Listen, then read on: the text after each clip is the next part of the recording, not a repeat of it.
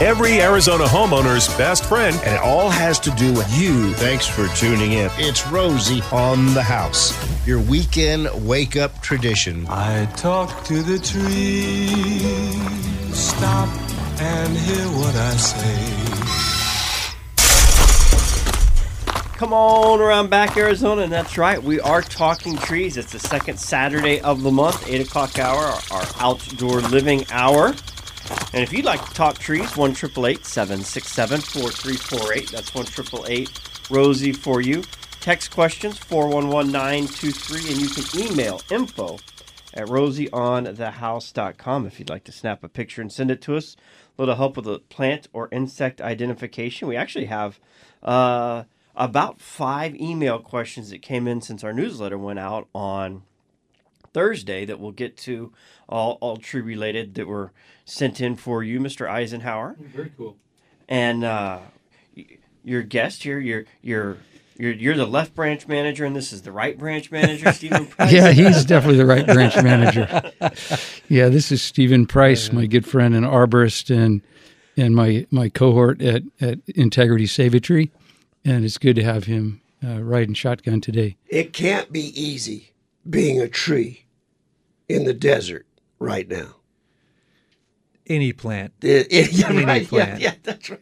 I, I'm going to have to turn my tomatoes. Yeah. Oh, yeah. I'm going to have to rip them out this weekend. I got it. They're done. Even the littlest it's trees. It's cooking, man. Yeah, cooking. Yeah, yeah. Yeah, yeah. The turf. Everything. Remember, the turf is just little tiny trees, a whole bunch of them put together. So. Ah, interesting. Yeah, little miniature trees. Yeah, it, especially the non-indigenous plants. Oh, you know, man. they're they're really having a, a tough time. Any broadleafed um, plant. Um, we have a, a a customer of ours who installed a bunch of uh, citrus trees, and and he put in a couple of tropicals as well. This was about a month and a half, two months ago. We knew oh. we were heading into summer, so it might be kind of dicey. But he he he was prepared. And he built a nice little shade structure over his over his trees because they're all getting tinged. Mm-hmm. Um, and any broadleaf plant, you know, those leaves just uh, can't really, they, they collect so much of the radiant heat from the sun that, that you'll get a lot of margin burn around oh. the edges of those leaves. And, and many of you, you know, out there who have your agaves and some of those other more sensitive succulents, and Uh, they can they can get blasted, and you've got to take some care. Uh, one of the simplest methods is to take a piece of shade, you know, fifty-fifty shade cloth, and even drape it over some of those succulents and cacti and more sensitive plants. And it's a good way of kind of getting you through the summer until probably, you know, late September. You can pull them off and and uh, let the, the plants have the full sun again. Or just expect the fact that you're, like Gary was saying this morning, uh, getting a little bit of, of sunburn on the outside of the foliage shell of your plants. If they have enough dense foliage, uh, the outer leaves will exactly, get a little bit exactly. blasted, and then you'll just they'll shed those leaves in time and, and recover. But yeah, well, I did ha- I did have a friend call me last night driving from Casa Grande to Gila Bend. He said he got three drops on his windshield. It's coming, baby. Yeah, it's I, coming. You, I guess Tucson got a bit of a rain last night. So I was looking come on, baby. last night over the hieroglyphics, and you could just see. I mean, it was hot, it was windy, it was brutal, but you could just see those clouds building. I'm like, all right, if yeah. come on, baby. We, you gotta you gotta withstand that heat to get that rain. So keep keep building. Yeah. You know, growing up in the business, uh, you know, I was maintaining yards in college. I've said before, and every time this time of year, you know, my clients would say, "What's wrong with my plants? What are you doing? Are you watering enough? You know, you, you know." And it got to the point after I got experience enough, I'd say, "You know what, Miss Missus Smith, why don't you come and stand out here in the yard all day? Right now, stand out, put your arms out, and feel what that's like all day." I go, "It doesn't matter. It's not the water. It's really, really hot. Yeah, it, yeah, it's burning things up." So I mean, we would joke about it, I'm saying they would laugh and. And so I would just tell them that a lot of people want to pound more and more water, and that could be a big problem. You have to check your water, obviously, because if they're not getting enough water, that's bad. But if they're getting the right amount of water and that's happening, it's just it's just going to happen. Uh, and I'm I've learned a big lesson here just in the last month. Uh, you know, with with my recovery, I spent more time on my garden than I ever have. So of course I had a successful garden. I spent some time in there. Mm. But like I say, I'm turning all my tomato plants under because they're done. I have one tomato plant that still looks beautiful, and it's the volunteer in the compost pile. you know, because it's its feet yeah. and, oh, it, yeah. and its roots are just so happy. Natural selection. Yeah, so sure. much cooler, yeah. you know. Yeah, uh, absolutely. There's, that one plant is... is there's gonna, a lesson there. Yeah, there's move, a lesson. Move all your tomatoes to the compost, the compost plant next year. Yeah, some of our desert plants are pretty cool. They even um, go into what's called a summer dormancy, in that they'll drop their leaves as a defense mechanism so they don't give up any water vapor through photosynthesis. It's kind of cool. Sometimes you'll look out across the desert and you'll see some plants and you think, oh my goodness, they're dying. Well, they're often, oftentimes it's just the mesquite trees are dropping those leaves in order just to kind of hunker down and wait for some seasonal rain to come through. So don't freak out if you got some mesquites that, that go into that summer dormancy this time of year. They, they're not dead. Go up and scratch the bark. Uh, go out on the at, at the very tips of the branches, the little twigs, and just scratch it with your thumbnail, and you'll see that it's still green under there. Uh, and as soon as there's some available seasonal rain, uh, the tree will put on a new uh, a new set of leaves. So yeah, a lot of adaptations. We're all adapting, you know, to these summer uh, these summer temperatures. And and y'all have a desert tree for the tree of the month. We do, and it's one of my favorite trees. Um, for various reasons, but one of the main reasons is because when I was growing up as a kid back in the sixties, we used to float the Verde pretty pretty routinely in the summer. And as you get, we'd get down at the confluence of the Salt and the Verde and, and float down. And lining the Verde River are all these trees, and they're desert willows. And they choke the waterways through all the riparian areas um, throughout Arizona. But they're a really resilient plant, and the nurseries now have some amazing cultivars of of, of the Chilopsis linearis, and it's uh, these desert willows are really attractive now, and they can be um, along the rivers. They grow up as as as as shrubs, and they can grow into pretty tall tall trees. But mainly, you see them growing up as multi-stemmed shrubs growing along the rivers. Uh, but you can train them as a small small shrub. You can train them into trees. You can buy them as a single standard tree or or a multi-stem, and they're beautiful. They've got a uh, a beautiful, uh, really the, the range of colors is really white to pink to purple, and this the one that we featured um, on on our uh, um, on our newsletter this year this this this month was the Lucretia Hamilton, which is a little smaller, maybe fifteen to twenty foot um, shrub, and it's got a beautiful beautiful dark uh, pink kind of a purplish. Uh, bloom, and they get they're they're they're beautiful. I mean, the ones that grow along the, the rivers, it's kind of a small, uh, smaller bloom, maybe an inch in diameter or so. The ones you can get now in the, that are the cultivars in the nurseries, those blooms can be three inches in diameter and larger, and extremely dramatic. So if you want a, a kind of a, a a a tree that has this beautiful dramatic bloom, uh, really from fall all I mean from spring all the way through fall, so you got about a three or four month bloom cycles. If you want a flowering shrub or, or small tree in your yard this time of year, um, that's a, a really good choice.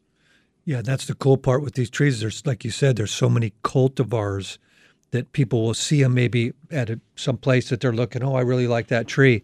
Well, they need to be careful when they go to the nursery and, and try to find out what exact, what cultivar that is, what color is the bloom, how big is it going to get, is was it a design tree for to be a smaller tree or possibly more of a natural selection where it's, it could get very, very large. Some people don't realize these trees can get very big, twenty or thirty feet tall in the right location. Yeah, we've got a one that we've mentioned in uh, previous broadcasts is is a, um, uh, in the front yard of one of our customers. And uh, uh, this friend, Chris Della Torre, has this amazing um, desert willow that's every bit of forty-five, fifty feet tall. And it's about sixty feet across, and which is true of a lot of of, of, of trees. They're broader than they are tall, and this one is, is is amazing. Unfortunately, last week he sent me, he texted me a little message and said, "John, I had I had a, a, a branch, a major branch broke," and he showed me this big fractured main stem. Um, and then he texted me later. I was out of town. I wasn't able to help him out, and he uh, uh, texted me back and said, "Sorry, it broke, fell all the way to the ground." So I'm really disappointed that that, that beautiful, majestic desert willow that I've been talking to people about for the last ten years uh, lost a major... Changed a little bit. Yeah, lost a little um, of its top. But like a lot of these these uh, very vigorous uh, growing trees, it'll probably regenerate some growth from below that cut and uh, send up some more sprouts, which will become a, a, a secondary canopy, and uh, it'll have a, it'll have a, a renaissance in the next uh, ten years. So, uh, not not not a bad thing. Certain tree varieties that would occur to, you'd be really concerned about decay, getting into the heartwood. But these trees are putting on so much wood so quickly that that tree's gonna shouldn't have any problem recovering from a even a major break like that. I love what the A S U fact sheet, they're always funny. If you ever want to look up a plant uh, to the listeners out there, you Google it and then put A S U, and, and uh, they do a really good job of, of kind of being funny, kind of telling you about the plant, what's going on. They call this a, a true Doctor Uh, Jekyll and Mister Hyde tree. And it's so true because yeah. it's so beautiful in the summer right now. And in the winter, I mean, everybody thinks they're dead, they're dying, you know, they're they're deciduous. They're dormant. They leave the seed pods hanging on them, and we get so many calls, hey, my tree's dying or it's dead or whatever. And the problem is a lot of them do die because people see them going, you know, dormant, you know, come November, and they think they're dying because they don't know they bought it in the summer. They didn't do their research, and they start pounding the water, and a lot of times they will. They'll just get root rot and die. But, but usually in the winter, they're just dormant. Don't overwater them, and they're really, really ugly, so you need to be prepared for that. Yeah, but they they do. They look pretty ghostly in the winter, and that's the that's the trade-off, you know, with every tree for the benefits. Um, every tree that has a showy display of, of blossoms is also uh, a messy tree that has a lot of litter. Yeah, in fact, we were just looking at the description this morning. What did you say, Rosie? I've, in my experience, the desert willow is a very dirty tree. And I said, You're, you're raking the, it up constantly. And the description says seasonal litter. Yeah, yeah. yeah. you got to you got to be a tree lover to call all that raking seasonal litter. Right on, right on. One triple eight seven six seven four three four eight. That's one triple eight Rosie for you. If you'd like to talk trees, when you hear the auto attendant answer, just hit number one to bypass the auto attendant, and it'll put you right into the studio. Shake the sugar tree till I feel your love.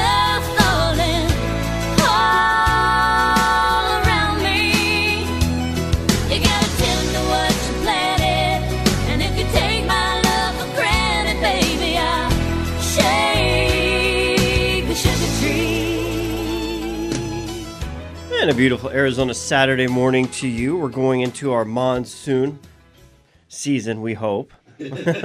we, we it, it didn't show last year. We're hoping it'll come back this year. But we always get a lot of wind. And uh, one of the things we talk about in the summer is prepping our trees for monsoon season. And to start that, you, you've got a new term, tree risk assessment. Well, yeah, the... the uh... you can sort of feel the monsoon and the weather. Even get, walking out of the door this morning, you start to feel that humidity hanging in the air, and, and the monsoon is around the corner. We get some storms that are start building up, and they'll either roll up from the Gulf or they'll come down from Mount Baldy, that area. I guess that's where all the thunderstorms arise, right over Mount Baldy, and it, it rolled down from the rim from there. But uh, any way they come, we're, we, um, they're they're kind of a, a blessing and a curse, because you want the, the rain and the benefits that the storms bring to our to the to the low desert when our plants are so hurting for some water, but you don't want the results of he- the heavy winds and those downdrafts and the um, the, uh, the the heavy uh, uh, sheer force of, of flatline winds that can just topple trees. So yeah, there's a, a term in our industry called tree risk assessment, and it's a um, it's a, a, a developed skill. Uh, to be able to analyze trees structurally and to determine if they're viable, if they're, if they're going to be able to handle the forces of wind. I mean, there's some catastrophic uh, winds, hurricane force winds, which re- regardless of the structure of the tree is going to damage a tree. You know, you hope that the parts of the tree that are damaged will be small enough diameter, uh, inches, in, that it, it won't be a, it won't destroy the tree's um, beauty or function in the landscape. Um, and we de- we talk about, uh, when we do tree risk, risk assessments, about that size of branch which is most likely to fail as one of the components of that assessment. And if it's a three-inch diameter branch that's going to fail, not a big deal. If it's a twelve to eighteen-inch diameter branch, that's pretty significant um, loss of, of, of the tree. And then, of course, there's entire tree failure, which usually occurs when the entire root plate lifts out of the soil and the tree is completely lost. And that's, you know, uh, devastating when you lose a, a beautiful shade tree in your yard. So there is a certified tree risk assessment qualification in our industry uh, that many of us have, have studied for and achieved, and gives us a little bit higher level of expertise when it comes to evaluating trees, uh, because we look for those codominant stems and included bark, uh, you know, narrow a- angles of attachment, and then excessive end weight, um, le- you know, the lever force of a, a long horizontal branch that's getting too heavy. Uh, those put a lot of pressure on the points of attachment, so those branches can fail.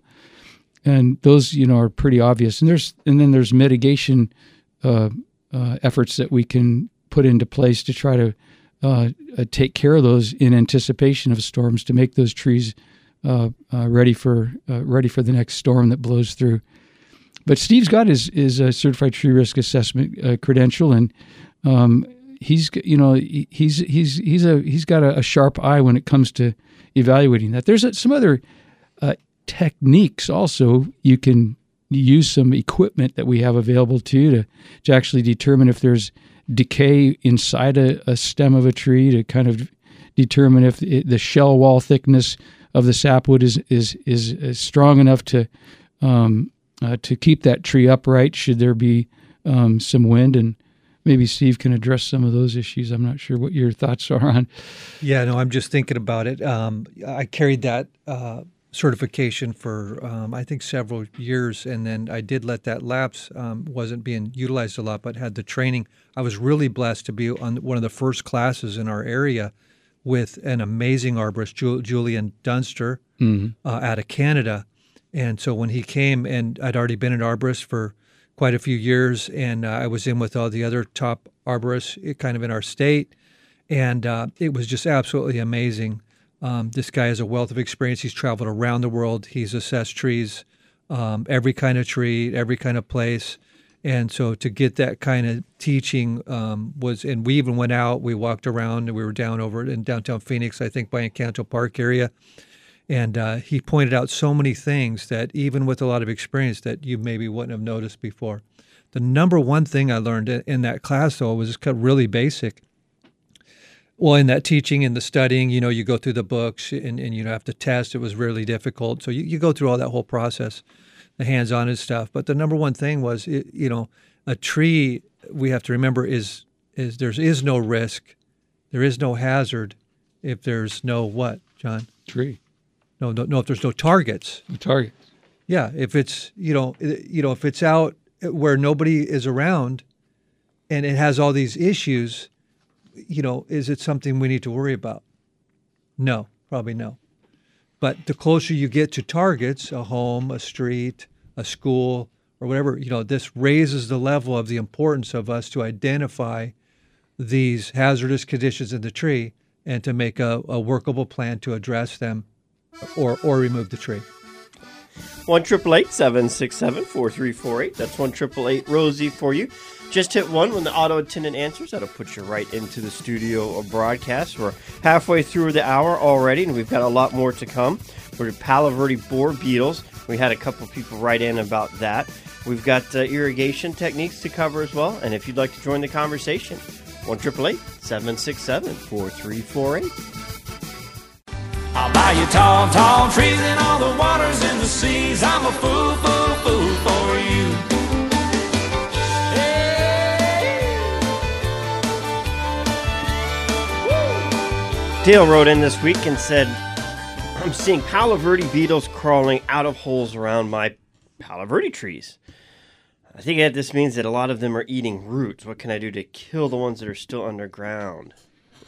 Well, it's pretty tough to do because there's a lot of soil volume to treat. Uh, there are chemicals that you can you can use, but I think if it's a little impractical to try to uh, to treat the entire soil volume around a large Palo Verde, mature Palo Verde tree. Um, and also, there's at any given time there's three generations of of insects in the soil. You have the adults, the larvae, and the pupa, uh, which are once those larvae be, the larvae are the ones that are eating all the the roots, then they pupate and are in the soil for another season. Then they finally emerge as adults, and then you'll see the adults come out of those holes. The adults mate Um, so it's usually about the middle of June. The adults mate for a couple week period of time. The females go back down in the holes and lay the eggs and start that that cycle again. And the larvae that emerge from those eggs are what are are chewing on the roots of your trees. It's so a difficult. Once you see the beetle, it's not a threat. The, the threat's already done. Yeah, yeah. Correct. The adults are, are, and they do emerge in, in large numbers this time of year. You'll see those big black beetles, sometimes two, three inches long, and uh, they they fly. They they mainly crawl around, but you'll see them flying occasionally. There was it was funny on Next Door this this last week. Uh, somebody had a had one fly fly up in their hair and hair on fire. They're running around screaming, and and and I think the gal said said. You know, those in my neighborhood, I just want to start by apologizing for the loud scream you heard. Yes, that was me. And uh, it, it was kind of a fun post. About thirty or forty people all kind of chimed in. She says, what in the dickens was that thing that was that was flying around my head? And then people r- rightly identified it and said it's probably these Palo Verde beetles. And they're, they're pretty common around this time. If, you, if you're out at night around a, a bright light, you'll see, see them. They're pretty um, prehistoric-looking black beetles. They're kind of uh, they're kind of scary. Uh, they have a kind of like pinchers on the yeah, front. Big, yeah, like mandibles like, on yeah. the front. That are those those mandibles can, yeah. can break a, a, a pencil. I mean, we we've actually put a pencil in there, a wooden pencil, and they'll just crush it. So they're pretty powerful little little guys. So don't get your finger in there, but you can grab them and and uh, you know, play around with them a little bit. They're kind of they're pretty harmless. They don't go looking to bite you, uh, but they're. Uh, Um, yeah, they're pretty. I'll, I'll leave the Palo Verde boar beetle playing to you. I I, I I think the most I've ever done with them is, uh, you know, a, a little shoe polish on the bottom of the sole. I have a great story. Just I was just going home the other night, and I was walking down the sidewalk, and uh, I mean, I, I, I just walked down, and I heard something behind me. It went like like really loud, and you know, I turned around, and it it was a big Palo Verde beetle, and that thing was about five or six inches long, and it had just fallen and hit the sidewalk, and it was uh, like I said, it sounded like a golf ball hitting the sidewalk, and I was just like, oh, I just couldn't believe it, how how he had hit, and he was just crawling off, you know, and I kicked him off the sidewalk because I knew if anybody else came, they would freak out. I found a beetle by my tree a couple of days ago, and his legs were still moving, but his body was missing. So apparently a bird had a breakfast yes, with him. Yes. Oh, my gosh. Not for yeah, the squeamish, but. Yeah, that's, uh, that's that's probably a good thing because they, they do provide a little bit of uh, fodder for the, the local birds. Now, is there anything we could do to treat the larvae down there to sa- save the tree? Or is the damage they're doing to the Palo Verde tree insignificant? Well, they're part of the desert ecology, and and I, I feel like they they if they're if they're out near the perimeter of your tree and they're they're part they're just gnawing away at a few of the smaller um, roots of the tree. They're not the, the the tree can coexist with them for many many years. The problem is we have often have our our emitters pretty close to the tree, and so we have this area of saturated soil that's pretty close into the tree.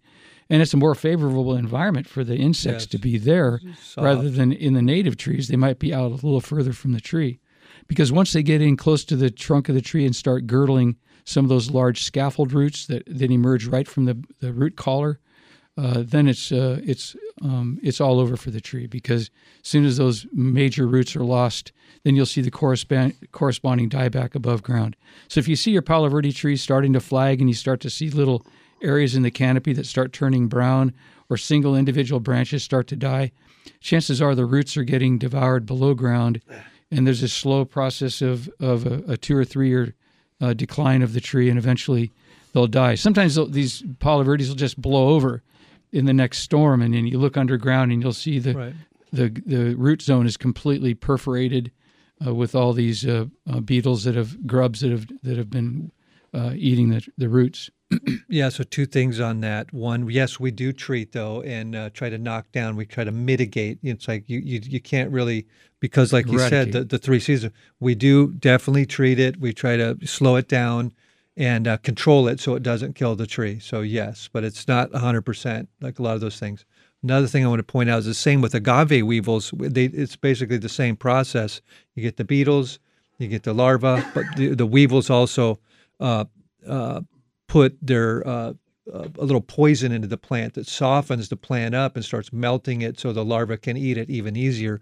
But it's kind of that same process again. So, you know, usually early in the spring, a couple of treatments if you want to be preventative, but like, but totally if it's if, if it's really dying quick, it's usually the damage is done.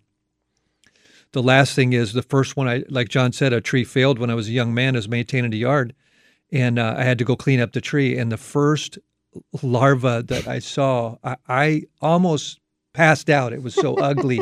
I thought it was an alien creature from uh, from outer space. I'm not kidding. I, I looked at it, I looked at the face of that thing, and I, I almost passed out. It was so grotesque. And I thought, oh, my God, I'll never forget it. It was about six inches long, huge.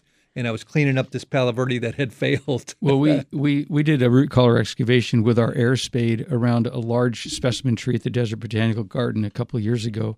Uh, this tree had started to decline, and we suspected there might be um, palo verde borers. So we bring in this air spade. It's a pneumatic tool that displaces the soil around the base of trees without disturbing the roots. And I hadn't put that uh, air spade onto the soil for thirty seconds, and I was I was blowing. these these larvae were flying out in every direction. And I had, within about five minutes, there were thirty or forty. So they were eating around the very base of the tree, right at the main root collar itself. And it was, you know, obviously bad news, but it was so funny because all the Desert Botanical Garden employees had gathered around. Many of them had never seen these before.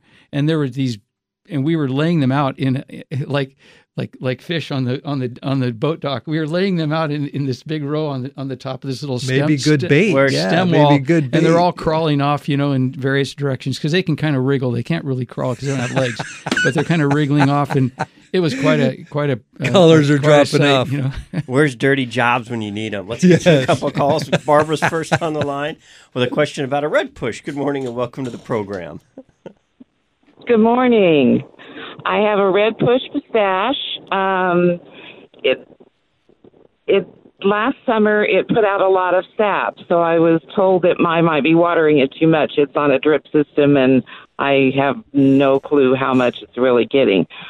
But then this year, when it leafed out, two thirds of the tree leafed out, and the other third put out buds, but didn't want to actually open up to leaves. And some of the new leaves that come out are very skinny and curled, and they don't develop into a mature leaf.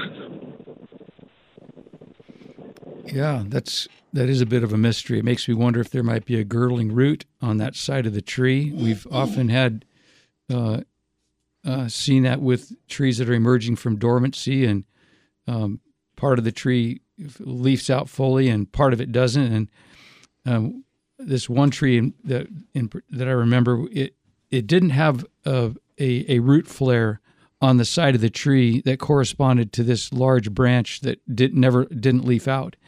We did a scratch test out on the end of it, and we saw that it was still green. So we knew the tree was that branch was viable. We wondered why, of all the branches in this mature tree, didn't it have leaves?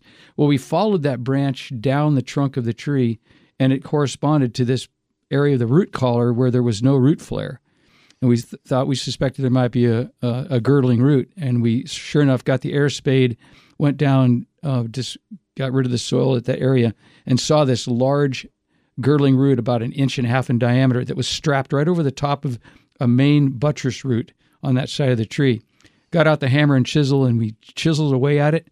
And as soon as I broke through, that that that, that root was so... so um, under such pressure uh, on, on top of that, that that buttress root that when I broke through it with that last um, swing of my hammer onto the chisel, it popped so loud that the owner heard it across the yard fifty feet away. He said, "What was that?" I said, "I just, it was it was so tight that when I when I broke through the root, it just pow." And so we, we took that section of root out. It was about a foot long over the top of that, that, that buttress root, removed that girdling root. And within a, a week, he said, yeah, the, the the branch leafed out entirely, so wow. back to, to normal. So something you might w- want to think about. It's like could be, pinching off a, a vein. It is. And so what happens if that if that root that girdling root stays in place? It will actually it'll actually strangle that buttress root, and that buttress root will die. and the girdling root will stay alive because it's it's it's younger, it's it's it's more vital, and it will just anyway that whole side of the tree could decline, and you could have a, a problem, you know, going forward with that that uh, any of the any of the branches that, that that root was supplying nutrients to. Some trees are very good at translocating the water nutrients from other roots, so it can recover from something like that, and that may have been the case if we hadn't done that something with that with that root. But you don't want to. If you can find those girdling roots and get rid of them, it's a good thing. And especially so, young, yeah. For yeah. Barbara, we need to make sure we figure out what we are actually watering. We need to make sure it's out at the edge exactly. of the, the, the drip edge of the tree branches. And uh, how much? She said she has no idea. The other clue Barbara gave was the the sap. Uh, I'm just curious, was it oozing out of the side of the trunk, or where did she notice the sap? Because that could be a, a, a fungal disease, you know, or, mm-hmm. or a root rot as well. Could be both issues, you know. Yeah, could. If you're if you're getting that sap oozing out of right out of the sides of the tree, that's another huge issue, and it'll cause similar symptoms. So, so uh, save a tree, and there's no e s a v a t r e e dot com. Save a tree. You could get one of the guys out and have a look and see if there's more issues underground. As they say, as go the roots, so go the shoots. And the red push pistache, real quick before we get to our next call, I remember talking and hearing a conversation at one of the Arizona Community Tree Council's conferences about that red push pistache and how you're going to see it be a very dominant tree in in Phoenix. And uh, the, the three oh three, the northern uh, parkway that's expanding, you know, you look along those, any tree that's not a desert native along that new freeway is all red push pistache. Nice. I mean, it's it's really... Great. It's good to hear. Coming yeah. along in popularity. It's, it's a beautiful tree, too. Yeah, Gilbert, Queen Creek, they're using them abundantly. They're really hardy, usually. That's why they're really, if it's a nice specimen, they're really usually very, very hardy. Again, deciduous in the winter. Again, so, but for a short time, that's a tree that holds on to leaves a long time into the winter, and then, boom, drops them. Short time, starts coming back out. Yeah, amazing in fall color, too.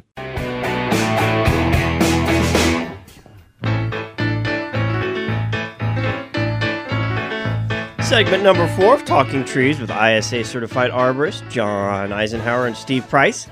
Judy wants to know about an Arizona ash tree, calling from Wickenburg. Good morning and welcome to the program.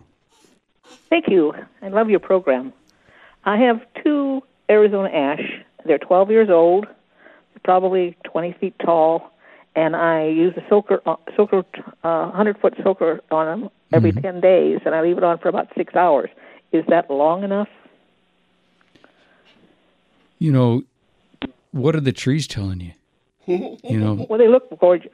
Well, I, yeah, don't fix what's not broke. Um, if they're if they're um, not showing some late afternoon wilting, you're probably doing a great job.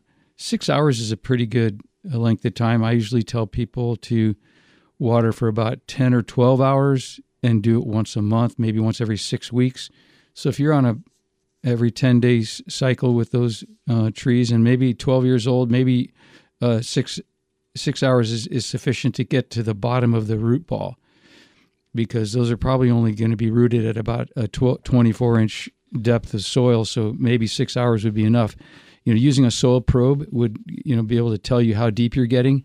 After your six hours of irrigation, you might want to get a soil probe and push it down in the soil.